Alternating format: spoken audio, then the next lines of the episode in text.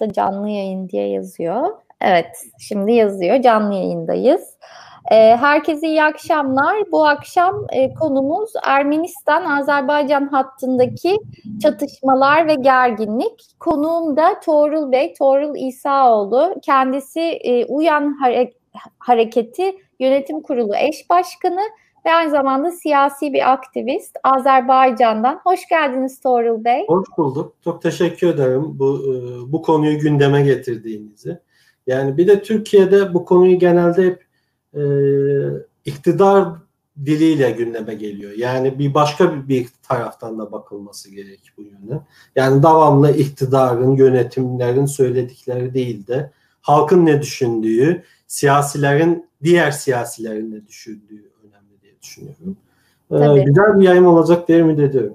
Evet biz de çok mutluyuz sizi ağırladığımız için. Merakla bekliyoruz ne anlatacağınızı. Çünkü dediğiniz gibi aslında Türkiye'de bu konuda yapılan yayınlar tek dilli yayınlar. Yani biz orada bir e, arka plan okuyamıyoruz. Sadece hep aynı şeyleri görüyoruz.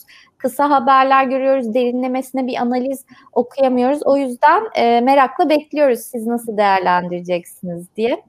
E, şimdi izleyicilere kısaca özet geçmek gerekirse Ermenistan-Azerbaycan hattı zaten yıllardır Türkiye e, Türkiye'de de çok konuşulan bir konu buradaki gerginlik. E, ama e, 12-15 Temmuz tarihleri arasında ciddi silahlı saldırılar yaşandı. Azerbaycan'ın başlattığı saldırılar üzerine karşılıklı saldırılar yapıldı. E, toplamda en az 16 kişi öldü ve en çok kayıp Azerbaycan tarafından e, ve gerçekten üst düzey askeri yetkililer hayatlarını kaybetti. E, benim ilk sorum şu aslında çatışmalar bunca zamandır bir e, soğuyan, bir alevlenen çatışmalar bu dönemde neden tekrar alevlendi? Ya aslında bunu siyasi boyutuna da bakabiliriz. E, ama e, şu andaki durum biraz farklı. Şu andaki bu savaş çatışma Karabağ'da gitmiyor. Çünkü genelde hep olayların Karabağ e, tarafından gittiğini ve Ermenistan özellikle Paşinyan'ın e, yeni yönetim e, geçtikten sonra hep şey söylüyordu. Bu artık e, Karabağ'la Azerbaycan'la ilgili bir konu. Ermenistan'la ilgili bir konu değil. Hep bu bu yönde e, bir e, önerileri vardı. Ama şu anda ki saldırı yani çatışma mes e, bu Karabağ'dan alakası olmayan e, tavuz değilen e, Ermenistan tarafta da tavuş değilen bir e, sınırda baş verdi. Bunun nedenlerine geldiğinde birçok neden olabilir. Şu anda e, e, açık şekilde neden olduğunu, kimin ilk saldırdığı da belli değil. Şimdi Azerbaycan tarafı saldırıldığı deniyor. Azerbaycan tarafı da tam tersini iddia ediyor ki Ermenistan saldırmış. Ama konum çok önemli. Konum e, Bakü-Ceyhan boru hattı üzerinden olan bir konum. Yani bu da çok ilginç. Yani en yakın e, Bakü-Ceyhan e, e, neft hattına en yakın bölgede baş vermiş bu olay. Bunun kendisi de bir ilginç bir şey. Başka bir şey çok güzel bir, e, bildirdi. Petrol fiyatlarının düşmesiyle olan bir olay. Mesela bundan önce de 2016. yılda da bir çatışmalar olmuştu. Orada da 2016'da da bir petrol fiyatlarının e, düşmesini görüyoruz. Ekonomik kriz görüyoruz. Yönetim Azerbaycan yönetimi genel olarak e, e, bu savaşı işteki rahatsızlığı önlemek için kullanıyordu. Hı hı. Ama Azerbaycan yönetimi e, Ermens e, bu savaşı genelde Karabağ bölgesinde e, kullanıyor. Evet. Burada Peki, bir anlamı olan direkt Ermenistan'a bir e, Ermenistan'a biz mi saldırdık? Yani Azerbaycan tarafı mı saldırdı? E, Ermenistan mı saldırdı? Bunun da, bununla ilgili bir bilgimiz yok. Ve e, Azerbaycan da ve Ermenistan da eski Sovyetlerden kalan ülke olduğu için e, belli bir e, şehit sayısını söylemek, askeri bilgi ne kadar taraflarda e, taraflar olarak ne kadar askeri kayıplar olmuştur söylemek devlet kanunlarıyla yasak. Yani söylediğin zaman e, bir yasağı çiğnemiş oluyorsun. Bu Sovyetlerden gelen bir geleneklerde. Onun için ne kadar şehit olduğunu her iki tarafta da bilmiyoruz. Ama bundan bir önceki e, savaşta 32 e, Azerbaycan tarafının 32 karşı tarafının 100 şehit olduğunu e, diyorlardı. Ama e, sonradan belli oldu ki her iki tarafta aynı sayıda şehit vermiş durumda. Ve e, geçen 2016 Nisan Savaşları diyoruz. Azerbaycan'da Nisan Savaşları deniyor. O savaşlarda da e, Azerbaycan tarafı iki önemli bir e, e, tepeyi ele geçirmişti. Ama burada amaç neydi? Mesela Ermenistan'a Azerbaycan diyelim ki saldırı başarıyla olsaydı yani Karabağ'la hiç ilgisi olmayan bir bölge olacaktı. Ama burada benim başka bir taraftan ilgimi çeken şey bu da e, Rusya'nın e, Gazprom'un bir bildirisi olmuş ki e, Gazprom'un e, boru hattı e, taraftan şey e, saldırıya uğrandığını iddia etmiş. Burada bir Rusya'nın da e, bir rol aldığını görüyoruz. Aynı zamanda Türkiye'nin de rol aldığını görüyoruz. Kısaca bununla ilgili e, bir konuşmak istedim. Tabii bir de, ki. Bir de Karabağ nasıl oldu? Yani bu e, şu anda Azerbaycan'da durum ne? Mesela bu savaş oldu. Azerbaycan'da eylemler oldu. Türkiye'deki çoğu insanlar bilmiyor. Azerbaycan tarihinde belki de e, bağımsızlıktan sonra en büyük eylemler oldu. Hatta eylemlerin boyutu öyle bir e, yere vardı ki milli meclise ee, kadar bir düz e, yani bir açık açığa kavuşturma adına e, bu eylemler son çatışmalardan sonra gerçekleşen aynen. eylemlerden bahsediyorsunuz. Aynen, aynen. Son çatışmalardan e, insanlar sonra. sokaklara döküldü ve çok e, kitlesel eylemler oldu. Buyurun. Aynen. Kitlesel eylemler oldu. Eylemleri e, genelde biz dünyada ne görürüz? Eylemler olup savaş olmasın, savaşa karşıyız. Ama e, bu eylemlerin nedeni tamamen farklıydı. Bu eylemlerin nedeni biz savaş istiyoruz artık yeter. Karabağ verdik. Bitmedi artık tavuzu da istiyorlar. Biz savaş istiyoruz. Savaş ilan edilsin diye eylemler başladı. Ve bu eylemlerin sonucu e, e, Milli Meclis'e kadar girildi. Yani Milli Meclis'e eylemciler girdi. Sonra polis önlemler alarak Milli Meclis'ten çıkardılar ve eylemciler e, bazıları hapsi, hapsedildi, bazıları da dağıtıldı. Ve bundan sonra herkesin beklediği şey şuydu. E, Cumhurbaşkanı yani başkomutan olarak, ülkenin başkomutanı olarak bir e, ne anlatacak, nasıl anlatacak, nasıl tepki verecek. Başkomutan olarak e, şunu söyledi. Hiç e, eylemcilerin çoğunun e, Ermenistan'la alakalı olduğunu söyledi. Yani Ermenistan e, Ermenistan tarafının Azerbaycan'da siyasi e, siyasi olarak eylemlerin olmasını teşvik ettiği, hatta bazı kişilerin öğretilerek Ermenistan'dan gönderildiğini iddia etti. Ve aynı zamanda iddia etti ki ancak 150 kişi e, Azerbaycan'da e, savaşmak için e, askeriye e, başvurulmuş. Hı-hı. Ama bu günlerde biz ne görüyoruz? Binlerle kişi askeri e, e, bizde askeri karargahlar vardır askere gitmek için. Binlerle kişi askeri karargahlara giderek gönüllü olduğunu ve savaşa gitmek istediğini bildiriyorlar. Hı hı. Bu, e, bunun siyasi bir boyutu da var yani. Neden bu olaylar oluyor? İnsanlar durduk yere neden savaş istiyor? Yani bunu da e, konuşuruz. E, isterseniz e, bir Karabağ bölgesini konuşalım. Yani nasıl Tabii. oldu? Mesela Tabii. Yıllardır Türkiye'nin Türkiye'nin de yıllardır gündeminde olan bir e, Karabağ Dağlık mevzusu var. Belki buradan başlamak, bu çatışmanın geçmişinden başlamak en doğrusu. Yani yüzyıllarda bir yerde yaşayan e, iki etnik grup olarak e, götürdüğümüzde Azeriler. Şimdi Azeri söyleniyor da Ermeniler hiçbir zaman Azerilere Azeri olarak bakmamışlardı. Hep Türk olarak bakmışlardı. Yani Türklerle savaştığını iddia etmiştir. Yani bu da doğrudur. Yani Azerbaycan'da da Türkler vardır. Azerice'de Türk dilidir. Bu Sovyetlerin e, yönetime geldikten sonra değişilen bir şey. Kısaca e, olaylar 1923'te başlıyor. 1923'te Sovyetler e, karar alıyor ki Azerbaycan'dan iki bölge, tek Karabağ bölgesi değil. Zengezur bölgesi var. Azerbaycan'ın toprakları içerisinde olan. Bu Ermenistan'a veriliyor ve Dağlık Karabağ'a da özellik veriliyor. Neden böyle bir şeye ihtiyaç duyuldu? Yani Dağlık Karabağ'da Ermenilerin nüfusu çok mu fazlaydı? Çok fazla değildi, çok da az da değildi. Ama e, hatırlayın 1914 ve 23. yıla kadar Osmanlı'dan göçler oluyor. Osmanlı'dan Ermeniler toplu şekilde göç etmeye başlıyor. Evet. Aynı zamanda İran'da da bu göçler başlıyor. Ermeniler nereye gidiyorlar? Yani birçoğu e, Filistin'e gittiğini görüyoruz. E, Amerika'ya gittiğini görüyoruz. Bir kısmında Dağlık Karabağ'a geliyor.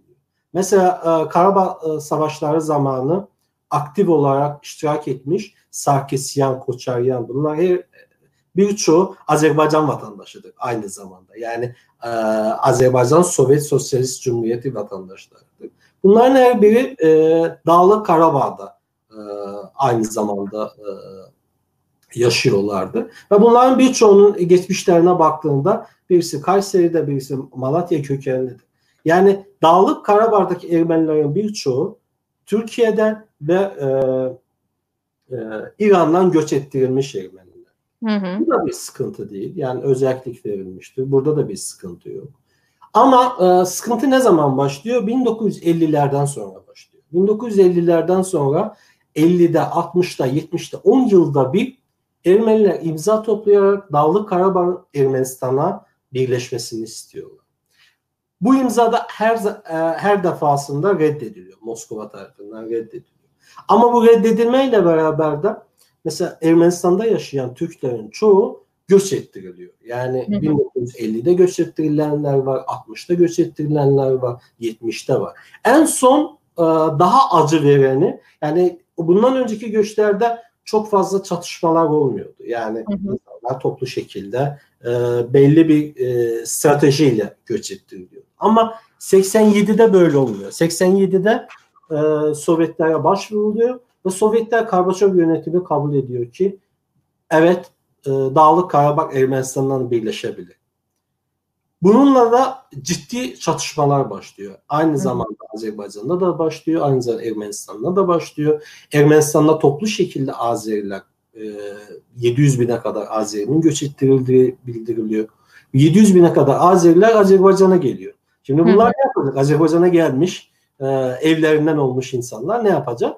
Ne oluyor? Sumgayit olaylar oluyor. Sumgayit olayları Azerbaycan'da bir Sumgayit şehrinde Ermenilerle Azerilerin çatışması oluyor. Burada Azerbaycan yönetiminin, resmi yönetiminin iddiaları var ki bunlar da Ermeni tarafında olmuş. Ermenilerin iddiaları var ki hayır bunlar Ermenistan'da gelenlerle ilgili olmuş. Bunların hiçbirinin mahkemesi kurulmamış. Bütün bu anlattığım olaylar. Hiçbirinin mahkeme kararları çıkmamış.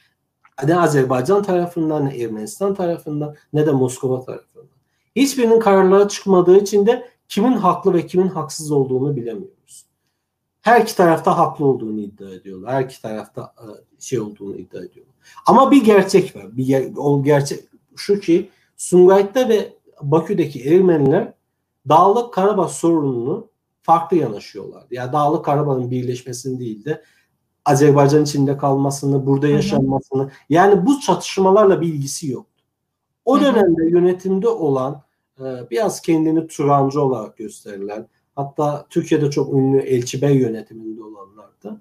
Mes e, bu olayları neden göstererek Erme, Ermenilerin Sumgayit'ten ve Bakü'den göçü başlıyor. Yani her biri göç ettiriliyor. Onların evlerine de mes Ermenistan'dan gelenler sonra Karabağ Savaşı zamanı o e, göç edip gelenler yerleştirilmeye başlıyor. Hı hı. Bütün olaylar burada başlıyor. Ve Azerbaycan bağımsızlığı da Mes Ermenistan'dan göç ettirilen insanların bizde e, Yerevan Azerileri denir. Yeraz denir kısaca. Hı hı. Yerazların çok büyük etkisi olduğunu görüyoruz. Azerbaycan bağımsızlık e, büyük mitingler, gösteriler yapılıyor. Burada hı hı. çok etkin olduğunu görüyoruz 90'larda özellikle. Savaş hı hı. zamanında çok daha etkin olduğunu görüyoruz. Yönetimde, siyasette de çok daha etkin olduğunu görüyoruz. Aktif e, siyasi yapanlar bunlardı. Sonuçta ne oluyor? Haydar Aliyev yönetime geliyor. 7 tane ilimiz, Azerbaycan'ın 7 tane ilinden askerler çeki, çektiriliyor.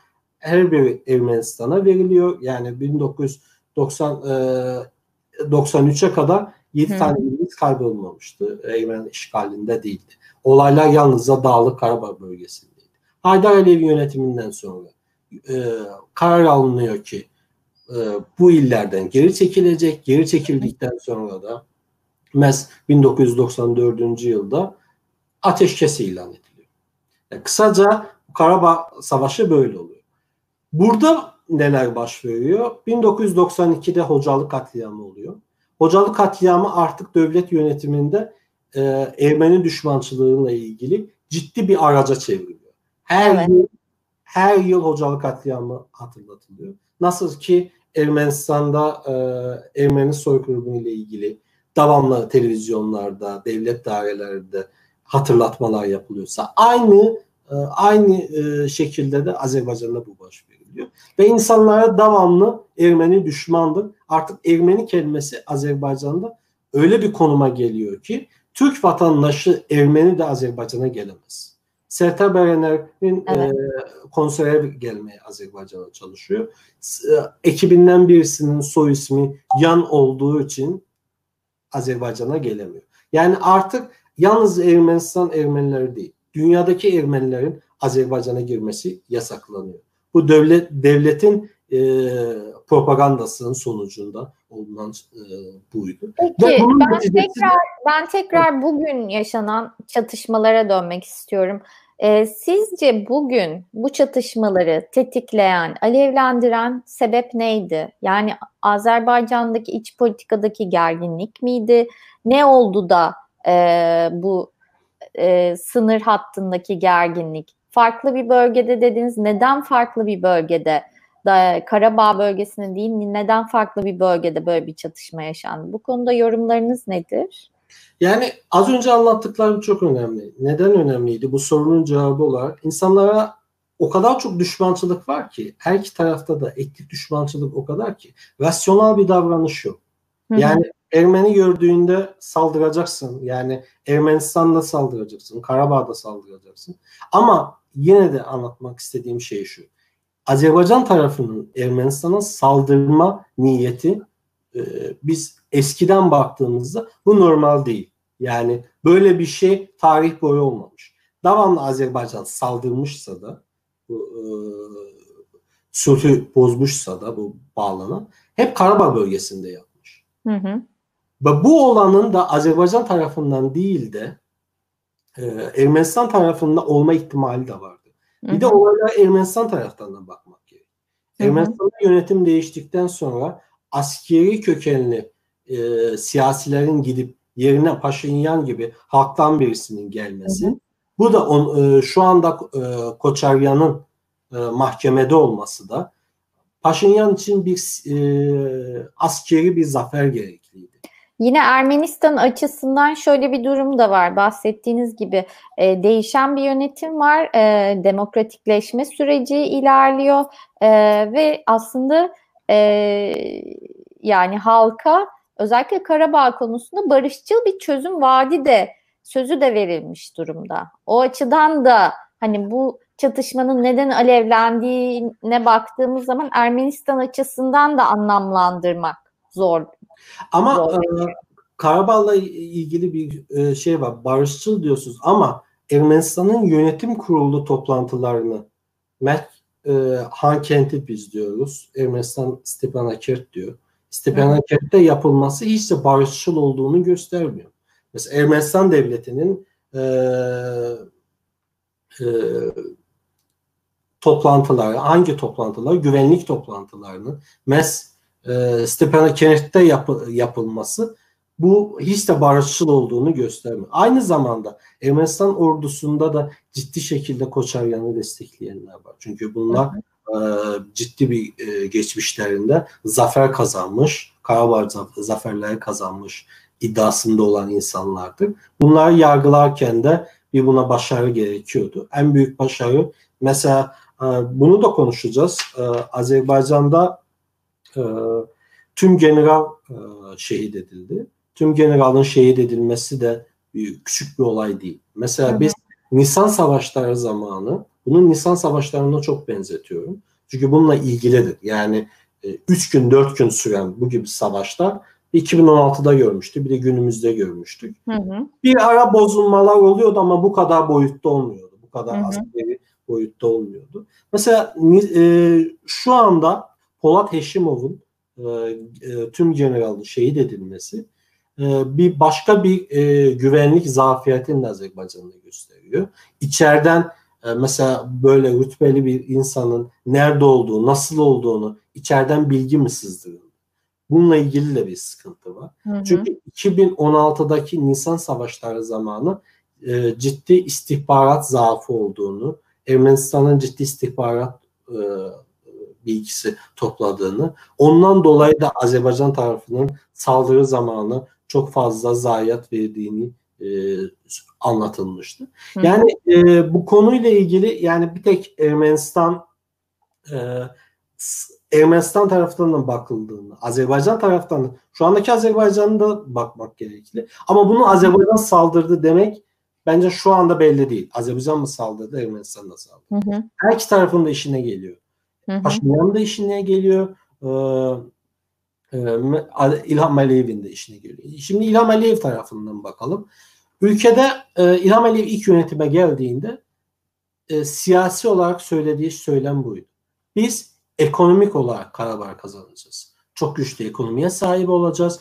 Çok güçlü ekonomi ekonomiyle beraber güçlü ordumuz olacak ve biz öyle e, e, Dağlık Karabağ. Ancak şu anki duruma baktığımızda petrol fiyatlarındaki düşüş Aynen. sebebiyle aslında güçlü bir ekonomi e, istedikleri kadar güçlü bir ekonomiye sahip olduklarını söyleyemeyiz. Yani bir tek e, bütün ekonominin bütün ancak petrola dayalı olması, içeride siyasi olarak özgürlüklerin olmaması, aynı zamanda e, ekonomik özgürlüklerin olmaması, e, aynı zamanda güçlü e, mesela Dünya Ticaret Örgütü'ne üye değil Azerbaycan. Kafkasya'da tek üye olmayan ülkedir e, Azerbaycan. Ya bunların e, hepsi etkiliyor ek, ekonomiyi. Sonuçta ben, de, ben tam da size onu sormak istiyordum. Yani Azerbaycan bugün siyasi konjonktür anlamında sadece ekonomik değil e, siyaseten baktığımızda nasıl bir ülke? Çünkü biz e, basın özgürlüğü konusunda, e, ifade özgürlüğü konusunda sorunlar olduğunu biliyoruz. E, işte güçlü bir ekonomiydi fakat petrol fiyatları düştü. Bir sıkışmışlık söz konusu. E, pandemiden ciddi anlamda etkilendi. Şu an Azerbaycan siyaseten e, yani siyasal konjonktürde baktığımızda nasıl bir ülke? Ne durumda? Yani, uluslararası e, uluslararası e, örgütlerin söylediği e, kapalı bir ülkede uluslararası örgütlerin söylediği e, daha çok otokrasinin olduğu yani e, yönetimin daha baskıcı olduğunu diyorlar. Ama uyan harekatı olarak bizim söylediğimiz şeyde Azerbaycan'da bir diktatörlük var. Hı hı. Bu diktatörlükten de diktatörlüğün sonucu olarak da ne ekonomi iyi olabilir, diktatörlüğün sonucu olarak ne basın özgür olabilir, ne de diktatörlüğün sonucu olarak siyasi partiler olabilir. Mesela normalde e, e, bu gibi eylemlerin önünde mesela Türkiye'de olsa veya diğer yerlerde olsa bu, bu, bu türlü eylemlerin önünde siyasiler olurdu. Ama bugünler Azerbaycan'da siyasiler sokağa çıkamıyor. Yani siyasi parti kalmadı. Yani Azerbaycan'da birçok siyasi partilerin Azerbaycan'da en büyük siyasi partilerden birisi olan Azerbaycan Halk Cephesi Partisi'nin başkanının şu anda interneti yok. Hı hı. Pasaportu yok. Yani böyle bir durumda yani Azerbaycan'da e, bir sıkışmışlık var. Bir de hikayede Hayda İlham Aliyev'in bir hikayesi vardı. Ekonomik olarak bir güçlü olacağız. Öyle kazanacağız. Ama şu anda halkın gördüğü halk özgürlüğünü sırf bu Karabağ Savaşı için e, özgürlüğünden vazgeçti. Ekonomik olarak da özgürlüğünden vazgeçti. Çünkü her zaman söylediğinde bak biz ekonomiyi bağımsız yapamayız. Neden? Çünkü savaş var. Biz siyasi olarak e, çok açık olamayız. Neden? Savaş var. E sonuçta ne gördük? 20, 20 e, yıllık bir yönetimin, İlham Aliyev yönetiminin, babasının da bir 6-7 yıllık bir tecrübesi var yönetim olarak. 26 yıllık, 28 yıllık bir yönetimin geldiği noktada bir e, bu yönetimin e, tüm generali öldürülüyor. Yani bir çatışmada. Bu normal bir şey değil. Halkın kabul edeceği bir şey değil. Nerede güçlü ordu? Bu soru soruluyor. Çünkü sokaklara çıktığı zaman mesela e, dün e, sokak eylemlerinde hı hı. E, polislerin giyindikleri zırhlar bizim Azerbaycan ordusunda yok. Hı hı. O zırhlar yok veya e, polis reislerinin yaşadığı evler kazançlara baktığın zaman ortaya çıkıyor yolsuzlukları. Hı hı. Mesela onunla şehit olan e, tüm generalın evine kıyasladığı zaman e, tüm generalın evinin çok sıradan Azerbaycan vatandaşı olduğu çok sıradan insanlarla beraber oturduğunu görüyoruz. Yani Hı. İnsanlar bu haksızlığı, bu adaletsizliği görüyor. Onun için istedikleri şey savaştır. Aynı zamanda başka bir şey de var. Pandemiyle dolayı, pandemiden dolayı çok baskıcı bir yönetim var Azerbaycan'da. Hmm. Mesela Türkiye'deki gibi ancak hafta sonları değil. Gün içinde de e, insanlar dışarı çıkmak için polisten izin alması gerekiyor. Hmm. Aynı zamanda e, bütçenin e, her yıl bütçe belirlendiği zaman belli bir petrol fiyatına göre belirleniyor. Şu andaki belirlenen petrol fiyatının daha aşağısında olduğu için e, petrol fiyatları bütçe e, bütçede bir açık var. Bu açığı neyle doldurmaya çalışıyorlar? İnsanlara ceza keserek doldurmaya çalışıyorlar. Belki de Azerbaycan'daki insanlar siyasi olarak rahatsızlıklarını bildiremiyorlar. Ancak e, Karabağ konusunda, savaş konusunda artık e, insanların kaybedecek bir şeyler yok. Mesela 2016'da, 2018, 2008'de, 2010'da Azerbaycan daha zengindi. İnsanların bir işi vardı, gide, gidebilecekleri bir iş vardı. E, bir iş e, toplumda bir ekonomik olarak bir e, ferahlık vardı. Kaybedecekleri bir şeyler vardı. Ama bugünkü günümüzde insanların kaybedecek bir şeyler yok. Onun için de savaş istiyorlar. Peki biraz e, detay bir soru geldi izleyicilerimizden birinden. E, Azerbaycan Dışişleri Bakanı'nın değişmesiyle ilgili sebep genel olarak nedir diye sormuşlar. Bu konuda ne düşünürsünüz? Azerbaycan'da e, Azerbaycan'da son iki yılda ciddi şekilde memurları hapsediyorlardı. Ve e, bu savaş çıkmadan önce de bu son savaş olmadan önce de e, Dışişleri Bakanlığı'nda birçok müdürün hapsedildiğini duyurusu gelmişti. Ve e, dün de açıklamada İlham Aliyev açıklama verdi ki işte ülke savaş durumunda ama ben e, Dışişler Bak Bakanımı arıyorum. O kendi e, odasında değil de kendi evinde oturuyor. Böyle bir şey olabilir mi? Açık şekilde ilk defa ki Dışişler Bakanlığı e, toplum içinde tankit etmeye başladı. Ve sonuçta da bugünler onun istifasını gördük. İstifa etti. Bu e, eskiden e, şu andaki e, onun yerine gelen başka bir bakan bakan, bakan kıyasladığında ise hiçbir diplomatik tecrübesi olmayan yani hiçbir e, nasıl söyleyeyim İngilizce bilmeyen bir şansı koydular. Bu da çok ilginçtir yani ki Azerbaycan'da e, uzun yıllar hizmet etmiş ve başarılarıyla başarısızlıklarıyla genelde e, Avrupa Birliği ile ilişkilerde çok başarılı olduğunu yönetim tarafından kıyasla çok başarılı olduğunu biliyordu.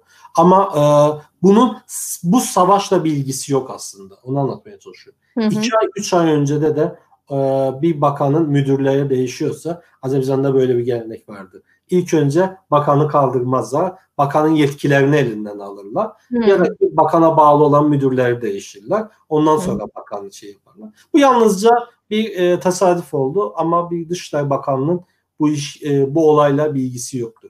Ama istifa etmesi gereken şahıs e, şu anda e, savunma bakanı olmalı. Herkesin beklediği şey buydu. Çünkü Savunma Bakanı nasıl bir zafiyet vermiş ki tüm generalın yeri belli olmuş. Yeri belli olduğu için de şehit edilmiş. Bu konu konuşulacağına onun yerine Dışişler Bakanı konuşuluyor. Bu da Azerbaycan için çok ilginç bir gelişme. Yani. Ee, son bir soru sormak istiyorum. Aslında e, Azerbaycan, Ermenistan gerginliği dendiğinde her zaman Azerbaycan'ın en yakın dostu olarak Türkiye akla geri, geliyor. Ve Türkiye ile Azerbaycan'ın çok yakın ilişkileri var. Çok güçlü ilişkileri var. Ee, ve yani böyle bir çatışma başladığında sizin elinizde savaş başladığında Türkiye her zaman e, Azerbaycan'a e, full destek açıklamasında bulunuyor. Keza bu e, son karşılıklı saldırılarda da çatışmada da aynı açıklama geldi. Hatta zaman zaman Türkiye'nin Karabağ çözüm görüşmelerine engel olduğu gibi yorumlar da yapılıyor. Çok fazla Azerbaycan'ı desteklediği için. Azerbaycan da hani bir anlamda e, belki de Türkiye'yi takip ediyor yorumları yapılıyor. Yani şöyle Türkiye'de ne zaman siyaset iç siyaset sıkışsa aslında e, dış e, siyasette bazı hamleler yapılır ve gündem aslında bir anlamda değişir. Türkiye bu anlamda çok eleştirilir. İşte içte sıkışıklık vardı o yüzden şu yapıldı, bu yapıldı, dışarıda şurada operasyon başlatıldı, şöyle oldu, böyle oldu gibi. E, burada da öyle bir yoruma denk geldim. Size sormak istedim. Acaba Azerbaycan'da benzer şekilde işte pandemi dönemi, petrol fiyatlarının düşmesi, içerideki işte bu e, sıkışıklık, e, siyaset ve halkın birbirini birbiriyle uyuşmaması durumundan, o yaşanan tansiyon nedeniyle e, Türkiye'ye mi özendi? Yani Türkiye gibi bir iç sıkışıklığı dışarıda bir meseleyle mi halletmeye çalıştı? Tabii burada sizin de söylediğiniz gibi altını çizmek lazım. Ee, hani Azerbaycan başlattı diye okunan haberler var kimin başlattığı yazmayan haberler var ve kim bu çatışmayı aslında kimin başlattığı belli değil. Ama böyle bir şey olabilir mi? Yani Azerbaycan Türkiye'yi Türkiye'yi kendine e, bu anlamda örnek alıyor olabilir mi? Ya aslında e, biz tam tersi düşünüyoruz. Biz hep Azeri siyasiler olarak şey düşünüyoruz. Türkiye artık Azerbaycan'a özenmeye başlıyor. Çünkü hmm. Azerbaycan'da evet, uzun yıllar otoriter bir rejim var. Evet. Yani tam tersi olmaya başlıyor. Ve e, Türkiye içinde de hep e, dış düşman aranmaya çalışıyor veya içeridekiler mesela bize çok tanıdık geliyor bu söylemler. Mesela içeridekilerin dış mıhraklara çalıştığını. Bizde dış mıhrak demiyorlar, Ermenilere diyorlar. Ermenilere çalışıyorsun. Yani muhalifsen Azerbaycan'da yönetimle ilgili bir yanlış gördüğün zaman sen Ermeni oluyorsun. Ermeni olmak kötü bir şey değil benim açımdan. Ama Azerbaycan'da birine Ermeni demek her, e, bir hakaret, hakaret. olarak görülüyor. Ve aynı zamanda e, e, 2010 e, seçimleri zamanı bir parti başka bir parti e, adayına Ermeni dediği için bana küfretti anlamında şey getiriliyor. Ama çok ilginçtir yani ama Türkiye geldiğinde yani Türkiye'nin Azerbaycan'ın yanındadır mı e, sorusu geldiğinde Türkiye her zaman Azerbaycan'ın yanındadır ama Azerbaycan'ın ordusuyla, polisiyle her zaman Rusya'nın yanındadır. Her zaman Rusya'nın etkisi vardır. Mesela Ermenistan'ın ve Azerbaycan'ın mesela bu şeyi de bildirmek gerek. Mesela e, bu savaş çıkmadan önce 2-3 ay önce Rusya e, Ermenistan'a çok büyük bir silah anlaşması yaptı. Bu da çok ilginç. Ve Azerbaycan'daki şu anda orduda olan silahların birçoğu kime aitti? Bu da Rusya'ya aitti. Başka bir olay anlatayım. 90'larda Türk e, askeriyesinin Azerbaycan'la beraber bir okul açmıştı. Okullarda daha da profesyonel orduya, daha da modern orduya geçirmeye çalışılmıştı. Rusya'nın baskısıyla bu engellenmişti. Aslında Türkiye'nin e, Türkiye'de görüldüğü gibi Azerbaycan'da etkisi çok fazla yok. Yani e, devamlı açıklamalarda Türkiye e, Azerbaycan'ı destekleme, uluslararası alanda desteklemeye çalışıyor. Ama Azerbaycan yönetiminin bunu çok da kabul ettiğini, nasıl söyleyeyim, Türk yönetiminde e, kendisini etki etmesini önlüyor, devamlı önlüyor. Çünkü e, bir kere e, Türkiye'de e, en azından seçimler var en azından yönetimler seçimlerle değişiyor. Ama Azerbaycan'da böyle bir şey yok. Azerbaycan'da seçimle eylem bir şey yok. Yani Azerbaycan'da insanlar e, özgür basın yok. Yani e, Azerbaycan'da gazeteci demek senin ya hapsine ya da ölümüne neden olabilir. Statistiklere bakabilirsiniz. Son yıllarda öldürülen, hayatı e, tehlikesi e, ülkeden e, gitmek zorunda kalan e, şahsın da dahil birçok siyasi ve gazeteciler var. Yani bunlar gösteriyor ki Azerbaycan'la Türkiye yönetimi arasında dışarıdan gö- gözüktüğünde bir birlik var ama aslında yok. Bir şeyi de bildirmem gerekli. Wikileaks, Wikileaks belgeleri zamanı Azerbaycan yönetiminin e, ile ilgili belli bir belgeler e, ABD konsorsiyonunda konuşulmuştu.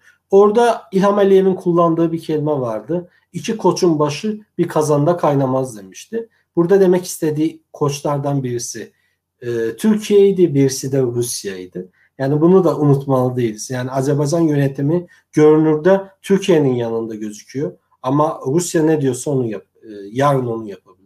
Bir de çok ilginç bir şey söyleyeyim. 2019. yılda Temmuz ayında başka bir önemli bir olay olmuştu Azerbaycan'da. Ee, Raşat Atakişiyev diye bir pilotumuz hı hı. Rus uçağı yani e, Rus Rusların ürettiği bir uçağı uçurdukları zaman şehit olmuştu. Nasıl şehit nasıl öldüğüyle ilgili bir bilgi yoktu.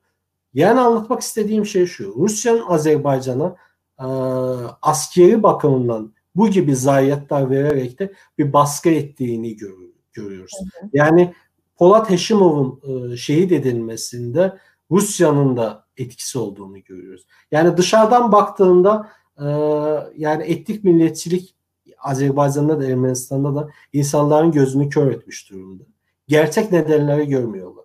Mesela e, e, bu çatışmanın Bakü Ceyhan boru hattı üzerinde olması bunun kendisi de bir bize bir mesaj oluyor.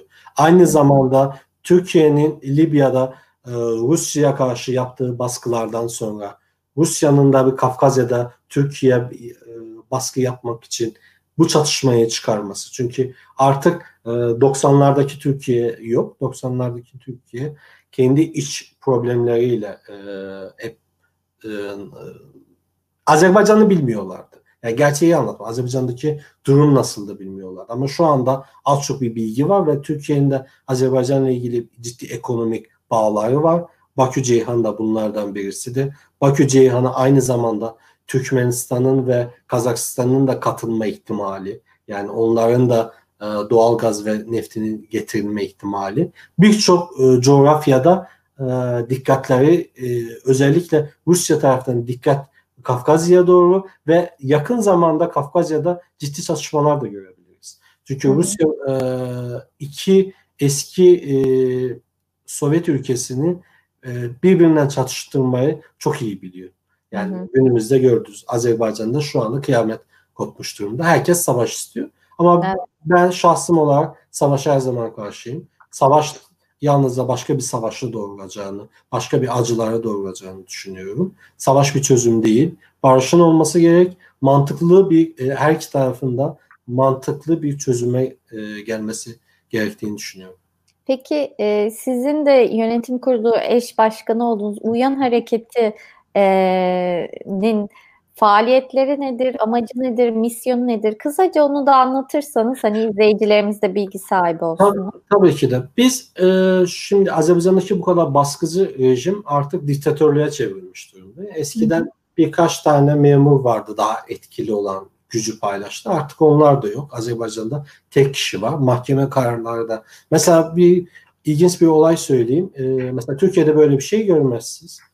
Ee, mesela birisi öldürüldüğü zaman Cumhurbaşkanı çıkıp şey deme. Ben bu olayı şahsen araştırmaya kendi e, üzerime vazife ediyorum.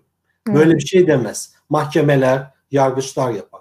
Mesela Azerbaycan'da öyle değildi. Azerbaycan'da bir e, ölümler olduğu zaman, bir gazeteci öldürdüğü zaman e, İlham Aliyev e, bu işi kendisinin araştıracağını, kendisinin soruşturacağını söylüyordu. Dolayısıyla Azerbaycan'da siyaset etmek bir yasaktır. Konuşmak yasak, e, e, sokağa çıkmak suç, hatta e, devlet düşmanı ilan edilebilirsin. Yani bunların olduğu için de bizim de aldığımız karar şudur ki Azerbaycan içinde siyaset edilemez. Onun için Azerbaycan yurt dışında muhaciret bir e, siyasi harekat olarak biz düşünüyoruz. Yani Ve, diaspora siyaseti yapıyorsunuz aslında. Aynen, aynen. Yani yaptığımız şey bu. Ve aynı zamanda Azerbaycan'da da etkiniz. Azerbaycan'da da 2000'e yakın üye, üyemiz var.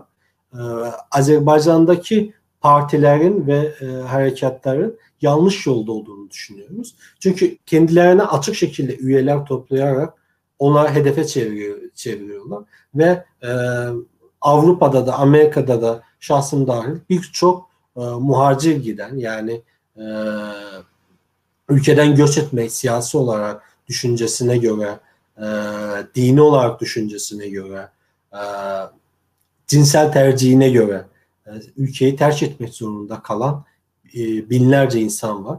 Bunun devam etmemesi için biz düşünüyoruz ki yurt dışında e, daha etkin olabiliriz. Yurt dışında daha rahat konuşabiliriz. Mesela ben şu anda sizinle Azerbaycan'da yayın etseydim muhtemelen bizim yayımızın kalitesi düşecekti. Çünkü Azerbaycan'da biz bunu çok görüyoruz. Mesela e, Azerbaycan'da ciddi nüfuza sahip, e, ciddi destekçisi olan e, bu Türkiye'deki gibi e, destekçi e, partilerin çok fazla nüfuzu yok. Çünkü 20 yıldaki partiler ne televizyonda gözükebiliyor ne e, farklı bir medyası var. Bütün medya devlet tarafından kontrol ediliyor.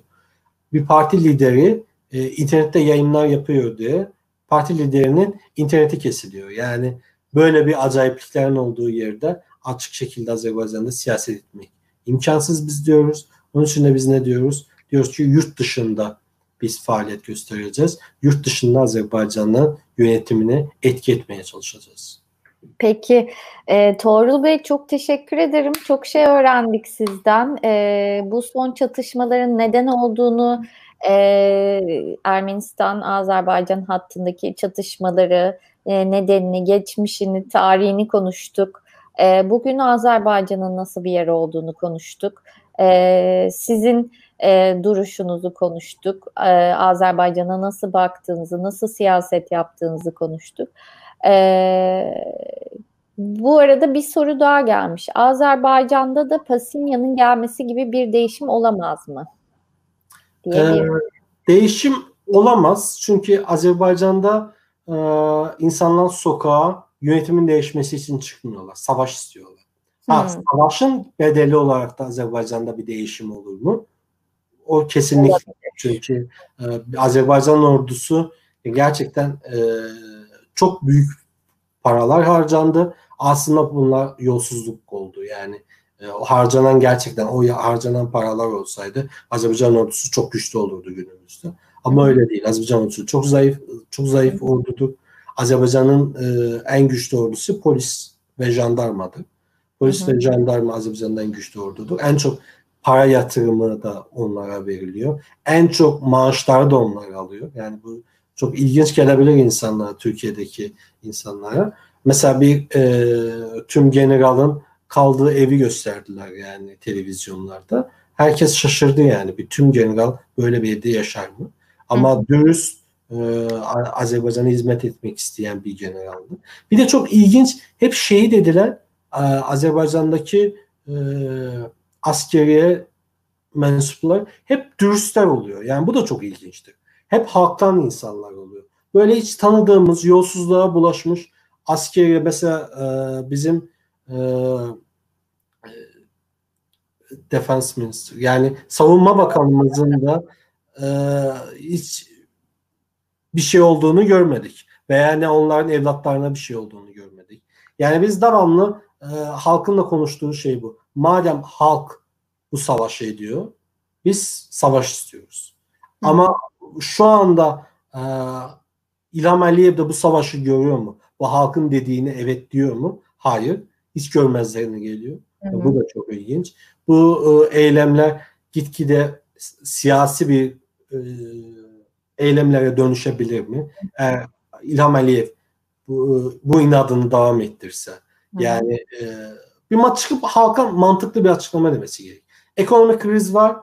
Ben savaşa ülke savaşa giremez. Ama bunun yerine çıkıp insanlara şey anlatması ki ancak 150 kişi e, savaş istiyor ülkede hı hı. iddiası etmek. Bu insanlara e, farklı etki edebiliyor. Bakacağız evet. yani bu da ilginç. Bir de bir şey de anlatmak istiyorum da e, Rusya'daki ekonomik kriz de Azerbaycan'ı çok etkiliyor. Çünkü Azerbaycan'daki 5 aileden ikisi e, aynı zamanda e, Rusya'dan maddi olarak destek alıyorlar. Orada çalışıyorlar. E, Azerbaycan'a para gönderiyorlar yani insanlar Hı-hı. Geçinmesi için. Rusya'daki de bu belirsizliği özellikle bu pandemiden dolayı belirsizlik Azerbaycan'da e, ciddi ekonomik sıkıntıyı gösteriyor. Böyle şöyle söyleyeyim. 2008'deki, 2010'daki, 2013'teki ek, e, ekonominin büyümesi halka çok yansımıyordu.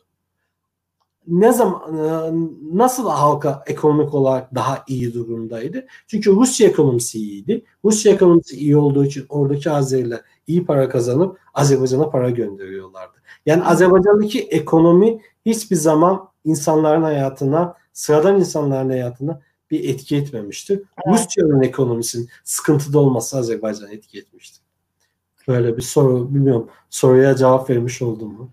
E, gayet açıkladınız, detaylı bir şekilde açıkladınız. Ee, artık süremizi de e, biraz açtık. Ee, çok e, derin bir program oldu. Çok teşekkür ederim Torul Bey. Torul Musaoğlu Uyan Hareketi Yönetim Kurulu eş başkanı ve kendisi aynı zamanda bir siyasi aktivist. Ee, bize son dönemde Azerbaycan-Ermenistan sınırındaki çatışmaların nedenlerini, e, geçmişini, tarihini e, çok boyutlu bir şekilde anlattı. Çok teşekkürler katıldığınız için. Ben teşekkür ederim. E, ve herkese iyi akşamlar. Çok teşekkür ediyoruz izlediğiniz için.